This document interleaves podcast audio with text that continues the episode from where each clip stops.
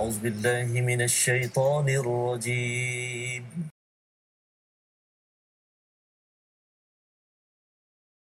أعوذ بالله من الشيطان الرجيم. بسم الله الرحمن الرحيم.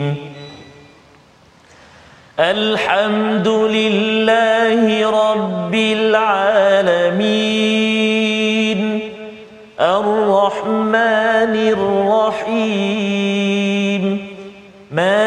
مالك يوم الدين. إياك نعبد وإياك نستعين. اهدنا الصراط المستقيم.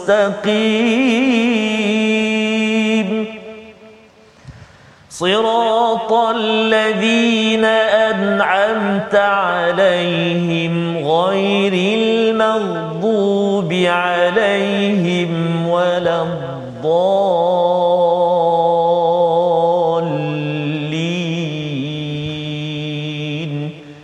آمين. صلى الله السلام عليكم ورحمة الله وبركاته. الحمد لله والصلاة والسلام على رسول الله وعلى آله ومن والاه. أشهد لا إله إلا الله شهد أن محمدا عبده ورسوله. اللهم صل على سيدنا محمد وعلى آله وصحبه أجمعين. Amma ba'du. Apa khabar tuan-tuan puan yang dirahmati Allah sekalian? Kita bertemu dalam My Quran Time baca faham amal pada hari ini. Kita bertemu dalam surah Taha untuk sama-sama kita meneruskan kisah Nabi Musa yang telah pun kita lihat pada hari semalam permulaannya apabila Nabi Musa diizinkan untuk memanjat ataupun berada di satu tempat. Dan pada hari ini kita akan meneruskan kisah yang penuh dengan pelajaran yang memberi panduan kepada kita apabila kita ingin bersama mendapatkan panduan daripada Allah Subhanahu Wa Taala halaman 313 dan hari ini kita bersama Al-Fadil Ustaz Tirmizi. Apa khabar Ustaz? Alhamdulillah Ustaz Fazrul sihat ya. Alhamdulillah Allah, I miss ya. you so much ah. Ya, alhamdulillah. ya, masya-Allah, masya-Allah. Ya, terima kasih Ustaz ya. Ustaz. Kita terus uh, hari ini nak meneruskan Ya. bersama dengan tuan-tuan perempuan yang berada di rumah uh, dijemput untuk share ya sama-sama kita mulakan dengan doa penuh pengharapan Amin. kita pada Allah Subhanahu Wa Taala. Subhanakala ilma lana illa ma 'allamtana innaka antal alimul hakim. Rabbi zidni ilma. Satu lagi doa tambahan yang kita akan belajar pada hari ini. Rabbi syrahli sadri wa yassirli amri wahlul 'uqdatam min lisani yafqahu qawli. Sama-sama kita lihat apakah sinopsis ringkasan apa yang kita akan ikuti pada hari ini. Iaitu pada ayat yang ke-13 kita akan melihat peristiwa Nabi Musa bertemu Allah Subhanahu Wa Taala sehingga ayat yang ke-16 dan salah satu latihan training yang dilalui oleh Nabi Musa di atas bukit uh, Tur ataupun Tua itu ialah berubahnya tongkat Nabi Musa menjadi ular. Dan ini adalah mukjizat pertama baginda Nabi Musa alaihissalam ya hingga ayat 21. Diteruskan selepas itu masih lagi di atas uh, gunung Tua itu tangan yang bercahaya ya sebagai satu mukjizat. Mukjizat yang kedua sehingga ayat 35 itu dijelaskan beberapa sebab mengapa mukjizat itu diberikan pada Nabi Musa dan kemudian kita akan ikuti pada ayat 36 37 apakah mukjizat ataupun nikmat yang diberikan kepada Nabi Musa sebelum diangkat menjadi nabi. Mari sama-sama kita baca dahulu ayat 13 hingga ayat 23 memulakan kisah penuh epik ya yang penuh dengan pelbagai makna. Dan sudah tentunya kita akan menikmatinya dengan penuh indah insya insya-Allah. Silakan Ustaz Tarmizi. Baik, terima kasih Al-Fadhil Ustaz Fazrul. Bismillahirrahmanirrahim. Assalamualaikum warahmatullahi wabarakatuh. Alhamdulillah wassalatu wassalamu ala Rasulillah wa ala alihi wa sahbihi wa man walah wa ba'd. Apa khabar semua yang ada dan bonda? Tuan-tuan dan puan-puan muslimin dan muslimat sahabat-sahabat Al-Quran yang dikasihi oleh Allah Subhanahu wa taala. Mudah-mudahan terus dalam rahmat perlindungan uh, kurniaan daripada Allah Subhanahu wa taala. Uh, sebagaimana doa yang selalu kita baca Allahumma a'inni ala dhikrika wa syukrika wa husni ibadatik tolong kami ya Allah untuk kami senantiasa ingat padamu syukur pada nikmatmu dan berlipat gandakan uh, amal ibadah kita amin ya rabbal alamin jadi kita lihat hari ini uh, halaman yang kedua surah Taha Ustaz? Betul. dan halaman kita hari ini ada satu doa yang selalu kita baca Ustaz ha? Betul. rupa-rupanya ayat Quran dia kata Ayat Ustaz Quran. Ya. ya. dia ingatkan doa biasa rupanya doa itu adalah ayat Quran. Ayat Quran. Jadi sebab tu ada antara doa-doa yang memang daripada al-Quran. Uh-huh. Ha, kan contohnya rabbana atina fid dunya hasanah ila akhir ayat dan juga doa yang kita nak belajar hari ini kejap lagi dipusingkan yang kedua. Kedua. Kita nak baca dulu yang pertama ini ayat yang ke-13 sehingga ayat yang ke-23 Tiga. salah hingga ayat yang ke-23. Baik, jom tuan-tuan dan puan sahabat Al-Quran semuanya kita baca dulu yang permulaan ini dengan kita cuba murattal uh, nahawan uh, ataupun kurdi insya-Allah ha. أعوذ بالله من الشيطان الرجيم وأنا اخترتك فاستمع لما يوحى إن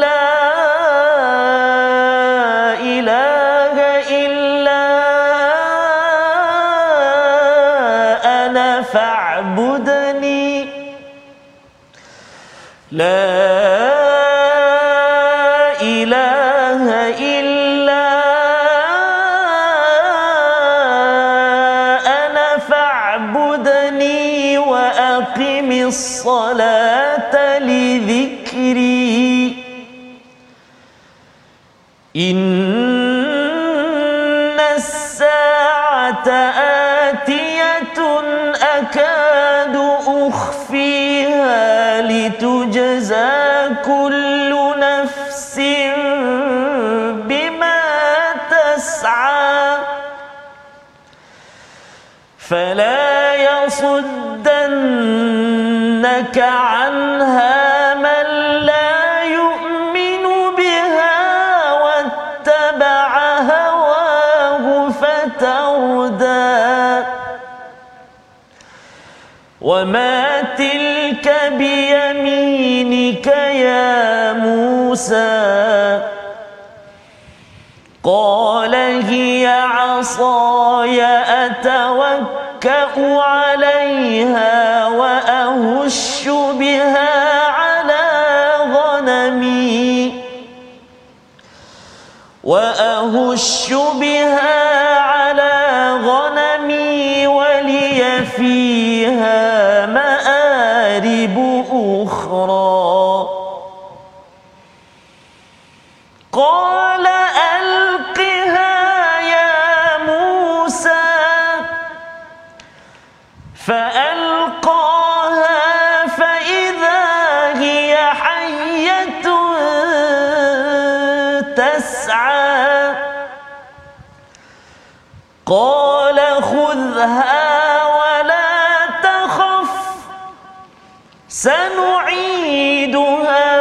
سيرتها الأولى. واضمم يدك إلى جناحك تخرج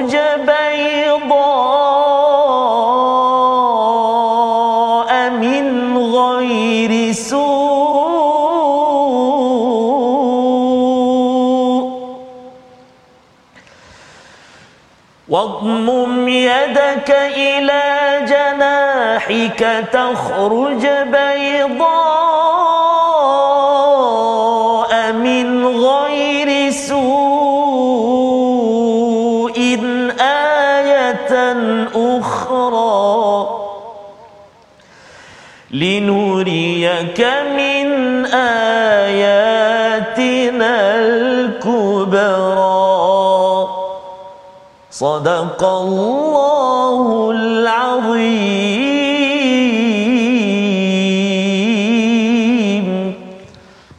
Al-Azim kita bacaan daripada ayat 13 hingga 23. Terima kasih ucapkan kepada Ustaz uh, Tarmizi ya. Ini adalah uh, kisah Nabi Musa Ustaz ya. Amat uh, menarik apabila kita melihat semalam uh, bila Nabi Musa ini sebenarnya dia nak pergi cari api Ustaz ya. Dia nampak macam ada uh, nastunara ya. Aku lihat macam ada api kat situ. Mungkin orang lain tak perasan jadi dia pergi cari sama ada untuk biqabasin iaitu nak bawa obor tersebut sebagai uh, pemanas ataupun nak menunjukkan jalan ataupun paling kurang pun pun mereka akan bertanya ya Nabi Musa nak bertanya macam mana daripada Madian nak pergi ke Mesir itu huda ya petunjuk yang mungkin boleh didapatkan daripada orang yang mungkin uh, berkemah yang menyalakan unggun api tersebut. Dan rupa-rupanya bila dia pergi ke situ bukannya unggun api tetapi bertemu dengan Allah Subhanahu Wa Taala. Perkataannya yang pertama ustaz ya semalam ya. kita baca daripada ayat 11 tu ya Musa. Ha ya tiba-tiba je kan ha. duduk dan gelap-gelap tu pergi panjat dah penat dah ni hmm. tiba-tiba je ya Musa kan. Oh, ya. memang menakutkan ustaz. Menakutkan ya. Dan uh, disambung pada hari ini ya wa anakhtaruka fastami' lima yuha. Perkataan ini amat amat amat penting disebabkan apa? Dan aku memilihmu ya, aku memilih engkau maka dengarkanlah apa yang akan diwahyukan kepadamu. Ya. Satu Allah pilih Nabi Mm-mm. Musa. Ya. Sepatutnya Nabi Musa yang kata saya ni yang pilih nak pergi cari api kan. Musa. Tetapi Allah cakap aku pilih engkau yang menyebabkan kau dapat datang ke sini ini ya. Dan perkataan ikhtiar ini ahtartuka itu daripada perkataan khair maksudnya kebaikan. Pilih disebabkan ada kebaikan yang ada pada siapa? Pada Nabi Musa dan diseru untuk fastami' bukan fasma' ustaz ya bukan fasma' tetapi fastami' dengar betul-betul apa yang diwahyukan. Nak ceritanya ialah uh, satu Nabi Musa ni Allah dah nampak dah dia punya kebaikan dalamnya. Walaupun Nabi Musa ini ada kes. Ada kes dahulu pernah membunuh ya. seseorang kan? Dekat Mesir yang lari sampai ke Madian itu. Dah nak patah balik ini. Walaupun dia ada lagi perkara tersebut ya. Manusia kalau ada buat silap dia mesti ada rasa bersalah tersebut. Tetapi Allah menyatakan aku melihat ada kebaikan aku pilih engkau dengarlah wahyu ini betul-betul. Hmm. Pelajaran untuk kita Ustaz ya. Yeah. Kalau kita ni boleh dengar betul-betul Al-Quran, yeah. Allah pilih kita. Allahuakbar dan Allah pilih kita itu pasal apa? Ada kebaikan dalam diri tuan-tuan, puan-puan yang ikuti pada hari ini. Pasal bukan semua orang terpilih untuk mendengar ayat Al-Quran. Al-Quran untuk semua, ya, untuk semua. Tetapi ada orang tak dipilih untuk dengar pada hari ini ataupun hari ini dengar, besok tak dipilih kan? Pasal istilahnya wa anakhtartuka itu di sebalik ayat itu ialah aku pilih kerana ada kebaikan pada dirimu untuk mendengar wahyu terbaik daripada Allah Subhanahu Wa Taala. Apa isinya? Isinya adalah innani anallahu la ilaha illa ana. Iaitu bila mendengar pada wahyu ini adalah untuk mengenal Allah ini tidak ada tuhan kecualinya, maka kenalah buat fa'budni wa aqimis salati li zikri. Tali zikri ya iaitu sesungguhnya akulah Allah tidak ada tuhan kecuali aku beribadahlah Nah, ini bukan bercakap dengan uh, CEO. Betul. Kalau dapat cakap dengan sultan pun saatnya, oh, cakap dengan sultan pun uh, kita mungkin kata wah yeah. kan kita akan ambil gambar, oh. kita nak teringat-ingat kenangan pasal apa dapat bercakap dengan dengan raja ataupun sultan. Ini bukan dengan raja dan sultan, ini dengan raja segala raja Allah. ini pengalaman yang mesti eh, Nabi Musa tidak akan lepaskan nak beritahu kepada semua orang. Dan kalau boleh nak nostalgia ingat kalau boleh apa throwback. Ha kan? Throwback tu banyak kali disebabkan bertemu dengan Allah Subhanahu Wa Taala. Jadi Allah kata kalau nak throwback balik aqimis solat li zikri. Allah ya iaitu dirikan solat maka ia adalah untuk mengingatiku ya. dan Allah pun akan mengingati kita. Ya ingat Nabi Musa uh, kita tak dapat peluang itu Ustaz. Betul Ustaz. Ya, Nabi Muhammad datang ke uh-uh. tempat tinggi Betul. namanya Sidratul Muntaha uh-uh. dapat solat. Subhanallah. Nabi Musa ke tempat tinggi namanya uh Tua ini Tua. dapat solat. Kita tak dapat uh tapi rupanya kalau kita nak sentiasa dapat kenangan bersama Tuhan itu ialah wa aqimus solat. Ya, kita dirikan solat itu sebenarnya adalah anugerah yang sama seperti Nabi Musa dan juga Nabi Muhammad sallallahu alaihi wasallam. Dan pada ayat 15 inna sa'ata atiyah ya sesungguhnya hari kiamat itu akan datang aku merahsiakan waktunya agar setiap orang dibalas sesuai dengan apa yang telah diusahakannya iaitu Allah bawa pula cerita hari kiamat Ustaz. Mm-hmm. Hari kiamat as-saah dan juga solat ini dekat-dekat. Masya-Allah. Pasal orang yang jaga solat sebenarnya dia saya nak syurga betul-betul. Mm-hmm. Saya ni tahu dah bahawa as-saah ini kiamat dah dekat. Yeah. Maka saya tak boleh bertangguh untuk solat. Tapi kalau ada yang kata uh, solat tak apa kot 3 jam lagi mm-hmm. saya buat solat Zuhur pada pukul 4, mm-hmm. sebenarnya dia rasakan bahawa kiamat jauh lagi. Insya-Allah. Dan ayat ini turun beribu tahun yang lepas Ustaz. Beribu tahun yang lepas bukan sekadar 1400 tahun iaitu kepada kepada Nabi Muhammad tapi lebih awal pada Nabi Musa. Jadi hari kiamat itu dah Allah cakap uh, tiah ya dah dekat. Waktu zaman Nabi Muhammad lagi dekat zaman kita Ustaz. Allah Semakin ah. Semakin. Dan kalau ada yang kata tak payah solat lagi kot ataupun tangguh dulu solat sebenarnya dia merasakan bahawa saya dah confirm masuk syurga. Mm-hmm. itu sebabnya saya tak apa saya tangguhkan dulu. Tapi kalau macam macam saya ustaz ya kita pasal ya. tak confirm lagi Allah. inilah yang rasanya kena betul-betul jaga. Apatah lagi bila Allah cakap akadu fiha iaitu aku hampir menyembunyikan litujza kullu nafsin bima tas'a. ya. Iaitu agar setiap yang dibalas itu sesuai dengan apa yang telah diusahakan. Apa maksud ukhfiha? Kami sembunyikan.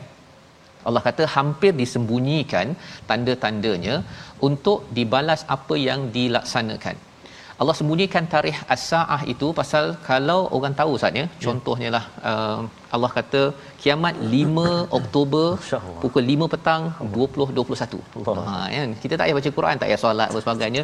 Di satu jam sebelum tu kita stop segala kehidupan kita terus kita tas'a buat segala-galanya. Guling-guling betul semua emas ke apa sebagainya keluarkan derma derma derma kan? Pasal apa? Pasal kita tahu bila tarikhnya. Tetapi Allah sembunyikan kerana apa kerana nak suruh kita berusaha setiap masa ya. dan makin kita jag- nakkan akhirat kita akan jaga solat mengapa kita jaga solat kerana kita nak ada pengalaman bersama dengan Tuhan di sini ya. agar bila sampai akhirat nanti kita dapat bertemu Allah Subhanahu Wa Taala. Jadi ini adalah satu perkara yang yang amazing Ustaz ya yang disampaikan kisah pada Nabi Musa tapi pelajarannya untuk Nabi Muhammad dan juga untuk umat Nabi Muhammad. Pada ayat yang ke-16 Allah mengingatkan kepada kita fala yasuddannaka anha. Janganlah kamu dipalingkan anha. Anha ini merujuk kepada as-saah dan juga as-salah. Iaitu jangan sampai kita dipalingkan daripada kita mensia-siakan uh, as-saah kita akhirat kita dan juga jangan sampai kita dipalingkan daripada solat kita. Allah ingatkan la yu'minu biha wattaba hawahu fatarda. Ya iaitu mereka yang tidak percaya uh, hari kiamat hmm. dan tidak percaya solat ni penting. Ada yang kata saya ni sibuklah yeah. kan. Jadi saya baik kan ataupun hmm. saya tengok orang tu baik, tak payah solat pun tak apa. kan dia perangai dah baik dah. Dia ayah yang baik, mak yang baik, tak ada tengking-tengking, cari nafkah, masak terbaik. Yeah. Buat apa solat lagi? Ada orang yang merasakan bahawa solat tidak penting. Masya-Allah. Dan orang begini sebenarnya dia menyatakan syurga tak penting. Hmm. Ya pasal syurga itu adalah balasan kepada mereka yang tas'a yang berusaha mengingat Allah pada setiap pada setiap masa. Yang maksudnya dia menghargai. Kalau dia jumpa raja pun dia wah happy sangat. Hmm. sepatutnya dia bergembira apabila dapat bertemu Tuhan di atas dunia ini ya. Jadi ini munajat Nabi Musa bersama dengan Allah yang orang cakap munajat munajat kan ya. Perkataan itu kita jumpa pada surah Maryam sebelum ini. Kali ini panjang lebar satu muka surat 313 ini cerita pasal munajat Nabi Musa bersama Allah Subhanahu Wa Taala. Jadi kesan apabila seseorang tidak percaya pada solat dan akhirat ini dia ikut pada hawa nafsu. Kalau kita ikut pada orang begini Allah cakap pada Nabi Musa fatarda Nabi Musa ini sekarang berada di atas gunung Ustaz ya. Hmm. Jadi kalau Fatarda ini binasa tu dia jatuh daripada gunung. Kalau Nabi Musa ini sendiri percaya kepada orang yang ikut orang yang tidak mahu solat, tidak menghargai kepada as-saah. Panduan untuk kita zaman ini kalau orang tak solat Ustaz ya, dia tak stabil. Hmm. Dia tak stabil. Dia mungkin oh, baik awalnya hmm. tapi satu masa tu dia akan ada perkara-perkara yang tidak sesuai kerana apa? Kerana orang ini tidak ingat Allah. Betul tidak ingat Allah. Mana boleh ingat Allah uh, buat baik lepas tu tidak ingat Allah kan? Dengan dia, dia tidak solat. Dia sesuatu yang tidak mungkin ber tidak mungkin berlaku. Maka dah habis uh, penerangan daripada Allah maka selepas itu ni serius tajuk ni serius ya. Uh, Nabi Musa ataupun Allah menyatakan pada ayat 17 wama tilka biyaminika ya Musa. Masyaallah. Dia dalam kita cakap dengan anak Ustaz ya. Uh-huh. kalau anak saya Ibrahim. Ibrahim uh-huh. mai sini. Uh-huh. ha kan? Dengan mai sini Ibrahim. Ha. mana satu yang lebih uh, tegas sikit ustaz rasanya? Ibrahim awal ke Ibrahim hujung? Ibrahim awal. Ibrahim awal. Di sini tadi awal tadi ya ha. Musa awal. Oh. dekat sini wama tilka biyaminika ya, ya Musa. Ya, ha, dia ha. lembut sikit ustaz ya. Rupa-rupanya di sini Allah lembutkan pasal tadi siri sangat. Ya. Kan? Dahlah ya Musa kan. Okey. Lepas tu penerangannya maka kali ini di dinyatakan perkara yang mudah dahulu. Apa yang ada dekat tangan kanan kamu tu? Ya Musa, ya. Maka Nabi Musa menjawab ya dengan jawapan yang menarik ustaz ya. Ya. Jawapan sepatutnya mudahnya ialah hiya asai Betul. Ini adalah tongkatku. Ha, Dah cukup. Betul. kan kalau ini apa kat tangan kanan tu Ha-ha. pen dah Betul? Ya, maknanya menjawab lah tu. menjawab Menjawab. tapi Nabi Musa Subhanallah. Yelah ustaz ni kalau kita jumpa VIP Ha-ha. jumpa raja ke kalau boleh kita memang macam Betul. tergagap-gagap kan tapi nak cakap juga Ha-ha. kan Betul. Nabi Musa kata atawakkau alaiha padanya aku bersandar Masya ya kemudian uh, uh, ada lagi uh, wa ahushu biha ala ghanami saya ambil tongkat ni untuk ambil daun-daun tu daun tu jatuh di atas kambing saya. Uh, lagi-lagi apa ya uh, waliya fiha ma'aribu ukhra. Sepanjang mungkin kalau ustaz perasan ayat ni panjang sangat Betul, kan? betul. sebenarnya Nabi Musa mengambil peluang bercakap panjang pada Tuhan. Ah.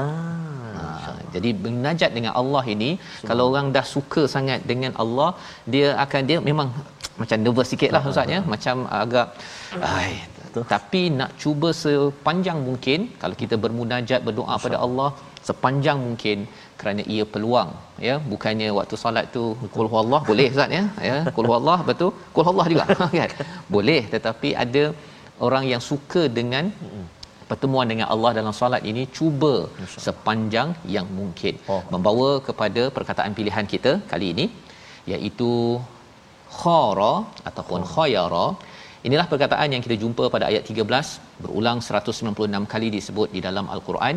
Maksudnya memilih dan melebihkan memilih atas dasar kebaikan yang ada pada sesuatu perkara ataupun pada seseorang.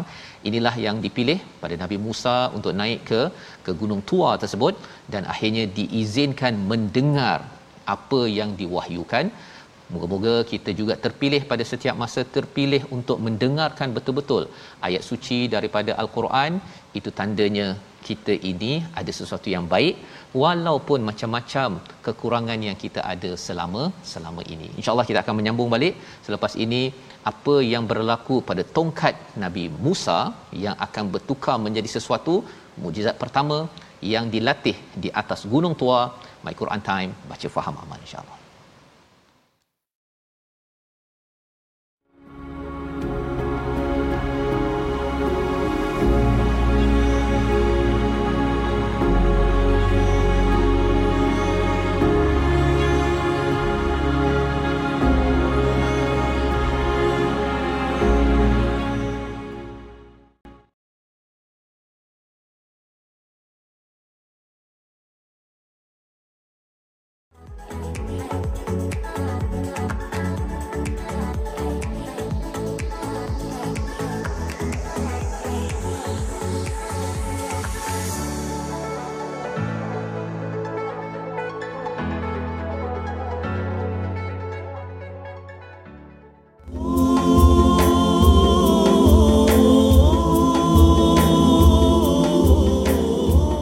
Dia munajat ni dia lama-lama Betul. dia lagi mantap Ustaz Betul, ya Ustaz. Betul, Ustaz. sebenarnya dan itu yang ditunjukkan oleh Nabi Musa sebentar tadi uh, ayatnya pendek-pendek dalam muka surat 3 atau 13 bahagian yang Nabi Musa menjawab tu Allah. sepanjang mungkin dua baris Ustaz. Betul, Ustaz. ya nak ceritanya bahawa Nabi Musa memang menghargai pertemuan dengan Allah dan itulah harapan Ustaz ya Betul, Ustaz. ketika kita bermunajat pada setiap hari Betul. ya uh, kita munajat ni maksudnya daripada istilah naja Ya. iaitu ada uh, dialog uh, personal Betul. ya dengan Allah Subhanahu Wa Taala dalam solat kita pada waktu malam Betul, kita uh, lagi panjang lagi bagus disebabkan apa kita bukan bercakap dengan CEO company Betul. besar Allah. nanti dia bagi projek ini adalah kepada empunya segala yang ada di atas muka bumi ini yang memahami cabaran hidup kita. Jadi uh, insya-Allah salah satu cara munajat kita Ustaz ya baca Quran. Betul Ustaz. Ya Allah. dengan cara terbaik. Betul. Silakan untuk tajwid.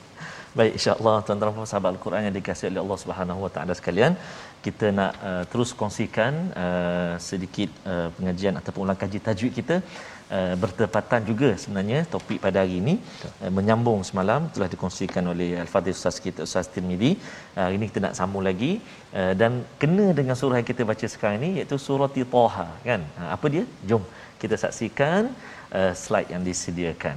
Iaitulah uh, huruf-huruf pembukaan surah uh, didatangkan dalam lima keadaan. Semalam kita dah kongsi satu keadaan, hari ini kita tengok keadaan yang kedua iaitu huruf-huruf pembukaan surah yang mempunyai dua huruf sahaja.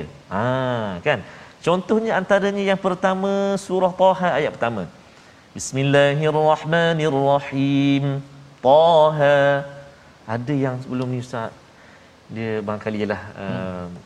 lupa ke wallah alam lah. Dia baca tah. Bismillahirrahmanirrahim. Tah. Masya-Allah. Ya, sebab dia tak sama tahla. Allahu akbar kan. Tak apalah barangkali dia belum tahu. Ha, kan. Jadi bacaan dia taha kan. Baik. Contoh yang kedua uh, hamim. Uh, hamim. Yang ini lagi mencabar Ustaz ya. Kalau salah baca hem. Okey. Oh, bahaya Safas. ah, bahaya. Ha, lain macam benda tu. Ha, betul okay. Saz. Kadang kita tak familiar ataupun tak biasa dengan ya macam mana nak baca ni ham ke hum ke? Ya. macam kalau ustaz buat tadi dia panjang hmm Oh, itu macam macam betapa pula. oh macam betapa ni jadi baca macam mana tuan-tuan dan puan ha hidupkan. Ha dua harakat. Hamim. Ha, macam tu cara baca dia. Kemudian surah yang ke-27 ayat yang pertama Tasin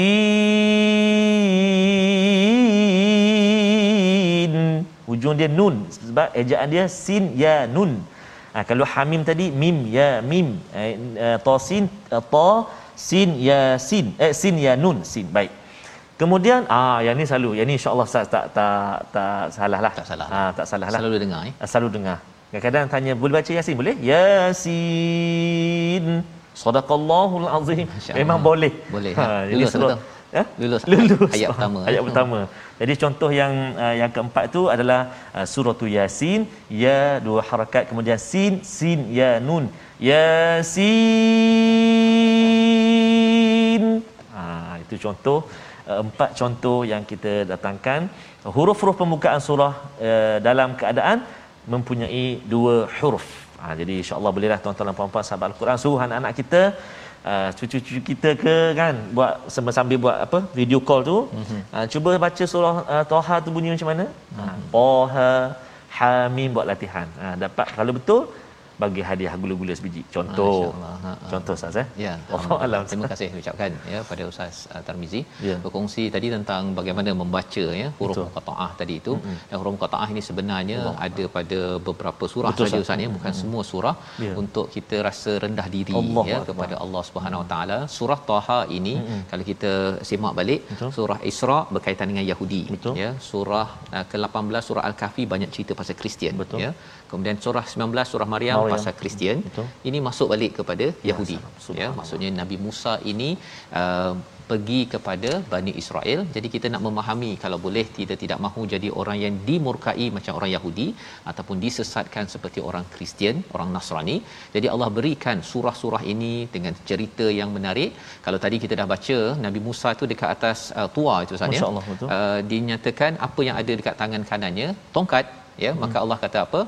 Qala pada ayat yang ke-19 alqiha ya Musa. Ha, kali ini pun ya Musanya kat ujung.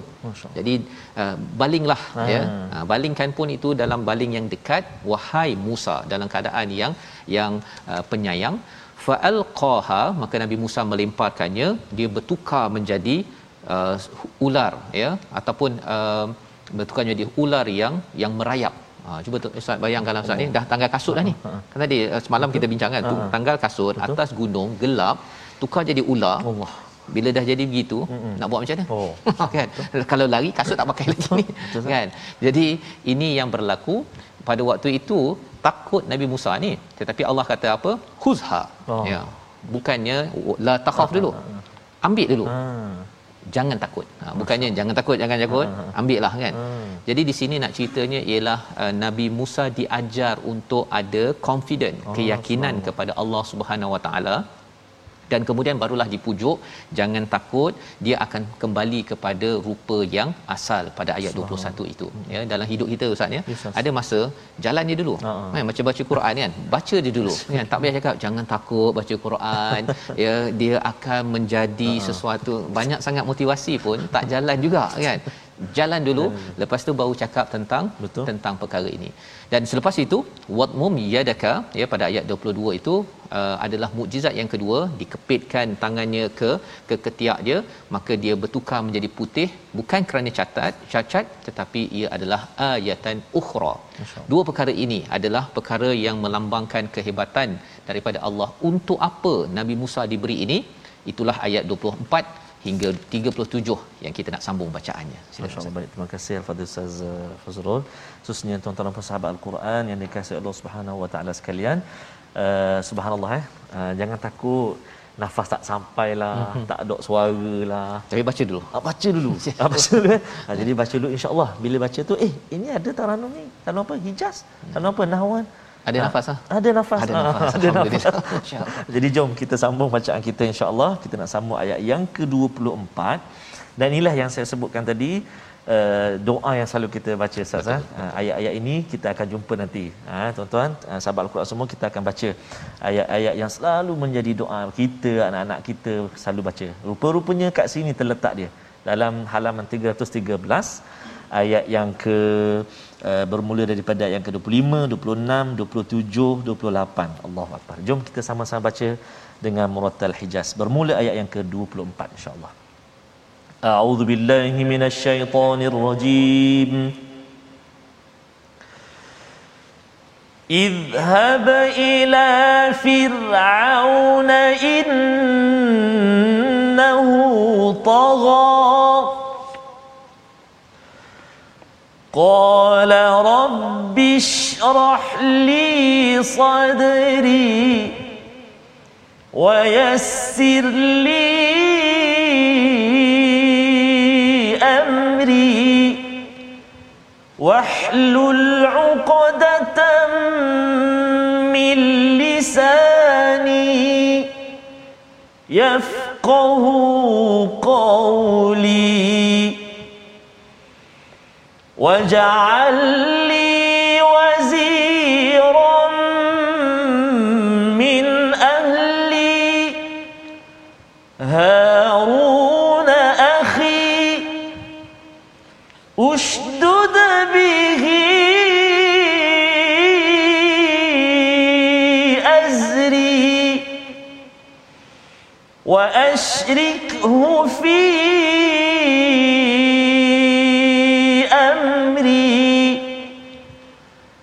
كي نسبحك كثيرا ونذكرك كثيرا. إنك كنت بنا بصيرا. قال قد أوتيت سؤالا لك يا موسى. ولقد مننا عليك مرة أخرى. صدق الله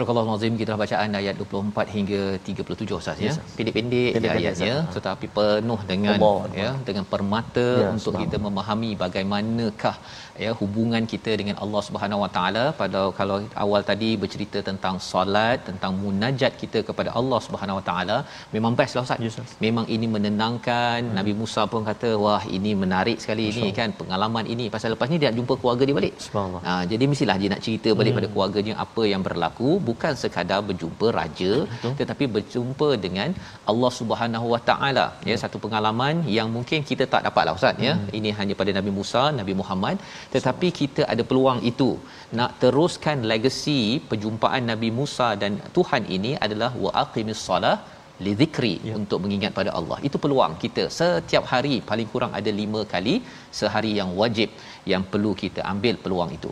Maka pada ayat 24 ini bercerita tentang dah dibuat latihan di atas gunung tua itu uh, adakah balik nanti kata wah abah ada hmm. dapat tongkat dah jadi ular hmm. amazing ha, bukan begitu, begitu sahaja ya bila dah ada pengalaman yang amat manis itu rupa-rupanya sila pergi berjuang bertemu dengan orang yang akan bercakap paling tak manis Ah, idhab ila fir'aun innahu tagha.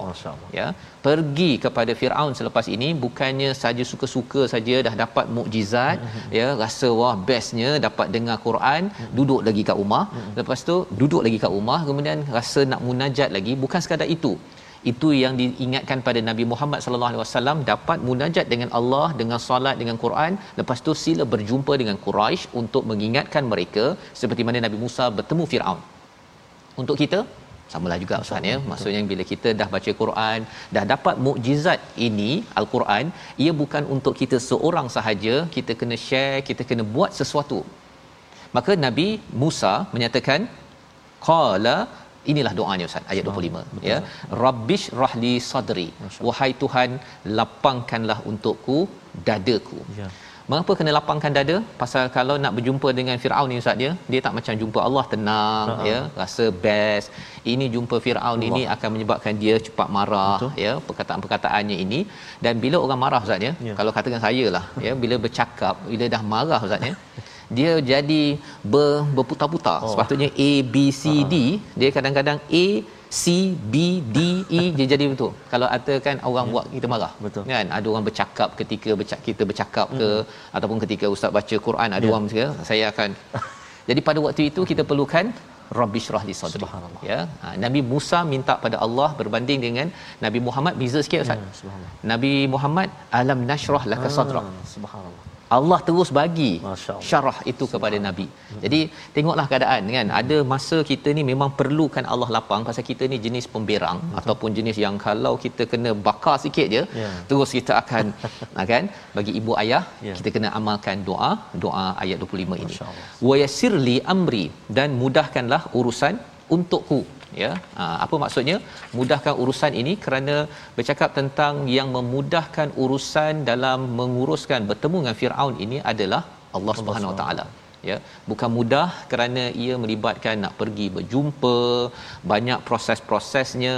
Tetapi urusan dakwah ini adalah tanda bahawa kita ini mengikut jejak Nabi Musa dan juga jejak Nabi Muhammad sallallahu alaihi wasallam. Itu sunnah terbesar ustaz ya. Antara sunnah terbesar ialah pergi menyampaikan mesej kepada orang ramai. Tak boleh rasa macam kita duduk syok dekat masjid, hmm. duduk kat rumah, kemudian duduk kat rumah, lepas tu duduk kat rumah ya menghabiskan 30 juzuk uh-huh. tanpa kita rasa kita perlu idhab yeah. keluar. So. Ya, baik. Kemudian disambung lagi wahlul uqdatam mil lisani iaitu pada ayat yang ke-27 itu dan lepaskanlah kekakuan. Uqdah itu maksudnya simpulan pada lidah kita. Yeah lidah kita bila kita bercakap tu kadang-kadang cakap berdua okey ustaz hmm. tapi bila cakap dengan ada orang-orang menteri hmm. ada apa kita rasa uh, uh, uh, uh, kan Betul. kita minta dibukakan ya, simpulan ya. itu ya simpulan itu dan nabi Musa minta mil lisani bukannya uqdatal lisani hmm. min itu maksudnya daripada lidahku Maksudnya Nabi Musa tak minta semua Ustaz. Masya-Allah. Tak ada minta kata buanglah gagap ke apa-apa ni buang hmm. semua tak ada. Hmm. Sebahagian saja pasal Nabi Musa minta yang yang sesuai untuk misi yang Allah suruh ya. sahaja bukannya terus jadi pandai bercakap dan kemudian terus kalau katakan minta harta minta semua bukan mana yang diperlukan ya. sahaja itu yang kita belajar juga daripada surah al-kahfi pemuda itu uh-huh. cakap pergi cari rezeki itu ambil sedikit je Betul. bawa balik ya dia disiplin juga pasal makan minum ya. kita harta kita ustaz ya. Uh-huh. nampak dekat kedai tu banyak tu kan? Ambil semua ke? Bukan ambil sebahagian saja. Ha itu perkara yang penting. Dan yafqahu qauli ayat 28 ini amat penting ya iaitu bila kita bercakap itu bukan pentingnya kita yang faham. Ha. Kalau saya faham ustaz ya. Uh-uh. Uh, untuk muka surat 313 ni ada 10 muka surat nota. kan. Lepas tu ada ini, ada ini uh-huh. kan kita akan uh-uh. tetapi rupa-rupanya moga-moga yang fahamnya adalah mereka yang mendengar. Dan istilah yang digunakan ini yafqahu bukannya ya'lamun hmm, ataupun yaqilu. Nak ceritanya bukan sekadar faham secara atas sahaja uh, uh, uh. tapi kalau yafqahu ini maksudnya mendalam faqih ya, ya faqih uh, ya faqih jadi kadang-kadang ada orang dengar ceramah uh. kan? Uh, penceramah tu cakap apa ya? Uh, pasal nabi Musa atas gunung. Uh. itu je kan? Ya tapi kalau yafqahu qauli uh. tanya pada tuan-tuan sekarang uh, harapnya yang saya sampaikan ni ustaz ya yang kita ni sampai difahami. Tapi bukan tugas saya. Ini Betul. Allah yang berkuasa. Subhanallah. Kita boleh ceritakan oh kisah nabi Musa ada ular mm-hmm. kemudian pergi Firaun ada doa yeah. kalau tuan-tuan faham tu saya pun lega tapi itu bukanlah daripada saya yeah. daripada Allah Subhanahu Allah Subhanahu wa taala jadi adakah itu saja belum lagi Nabi Musa minta lagi pada ayat 29 yeah. 30 31 32 dan sampai ke hujung itu insyaallah macam-macam nak minta Betul. dijawab oleh Allah pada ayat 36 So, apakah yang dimintanya? Iaitu uh, jadikanlah pembantu hmm. daripada ahli keluarga. Jadi ada pembantu dalam berdakwah ni penting. Ya, subhanallah. Pasal Ustaz? Pasal kalau dia seorang saja, dia kalau kadang-kadang betul tak betul, betul. ada semangat tak semangat, uh-huh. tapi kalau ada berdua uh-huh. macam ni kan. Rasa-rasa macam dah penat sikit je uh-huh. kan ataupun rasa macam Hai, nak dengar ni? Ha, minta baca balik ayat 33 34. Silakan Ustaz. Terima kasih Ustaz. Okay. Uh, Ustaz sebut kita tengok ayat tadi Ustaz sebut cerita tadi yafqahu qawli. Teringat satu doa ya. yang Nabi Allah uh, Nabi Muhammad SAW doakan untuk Ibn Abbas uh, kan Abdullah uh, Ibn Abdullah Ibn Abbas. Allah mafaqihu fid din wa 'allimhu ta'wil antara doa yang boleh diamalkan juga uh, oleh kita sebagai ibu ayah. Jadi kita baca ayat yang ke-30, 3, 3 dan 34. Okey, Ustaz rehat aja. Okay. okay. kita baca dulu. So, jom sahabat-sahabat Al-Quran semua tuan-tuan dan puan-puan yang dikasihi Allah. A'udzubillahi minasyaitonirrajim. كي نسبحك كثيرا ونذكرك كثيرا. صدق الله العظيم.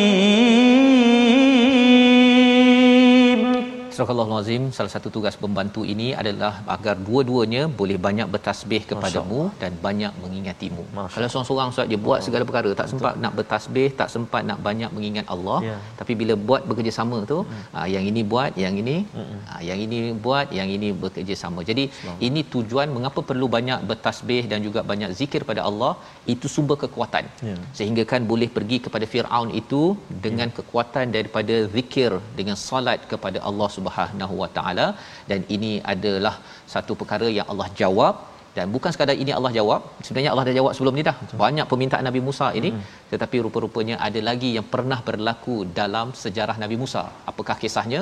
Kita ikuti esok insya-Allah. Kita lihat dahulu resolusi pada hari ini. Yang pertama ialah kita dirikan solat untuk mengingati Allah sebagai tujuan yang amat besar. Yang kedua sentiasa bersedia untuk bertemu hari kiamat ya dengan kita sentiasa membuat persediaan dan yakin dengan mukjizat walau nampak seperti kita lemah di samping cabaran yang besar dalam hidup kita. Kita berdoa Ustaz. Terima kasih Ustaz. A'udzubillahi minasyaitonirrajim. Bismillahirrahmanirrahim. Alhamdulillahi rabbil alamin. والصلاة والسلام على أشرف الأنبياء والمرسلين وعلى آله وصحبه أجمعين. اللهم صل على سيدنا محمد وعلى آل سيدنا محمد. اللهم يا الله ويا رحمن ويا رحيم. Ampun dosa kami ya Allah Ampun dosa ibu bapa kami ya Allah Ya Allah ya Rahman wa ya Rahim Terima salat ya Allah Terima salat kami ya Rahman Terima salat kami tunjang dalam kehidupan kami ya Allah Mudah-mudahan salat-salat kami menjadi pelindung pendinding daripada kami melakukan perkara-perkara yang tidak diradai olehmu ya Arhamar Rahimin. Allahumma اللهم إنا نعوذ بك من البرص والجنون والجذام ومن سيء الأسقام وصلى الله على سيدنا محمد النبي الأمي وعلى آله وصحبه وبارك وسلم والحمد لله رب العالمين. تقبل الله. Minna wa minkum taqabbal ya karim. Moga-moga Allah mengabulkan doa kita Ustaz ya menjadi ahli keluarga yang betul-betul banyak bersolat mengingat Allah Subhanahu taala. Inilah yang kita ingin gerakkan dalam tabung gerakan Al-Quran membina generasi yang ingat pada Allah dalam masa yang sama akan bercakap dengan manusia, mengingatkan kerosakan, membawa kepada kebenaran dan insyaallah kita akan bertemu lagi pada ulangan pada malam ini dan juga pagi esok terus kita akan menyambung lagi kisah episod pertama daripada babak dalam kisah Nabi Musa dalam surah Taha dalam My Quran Time baca faham amal insyaallah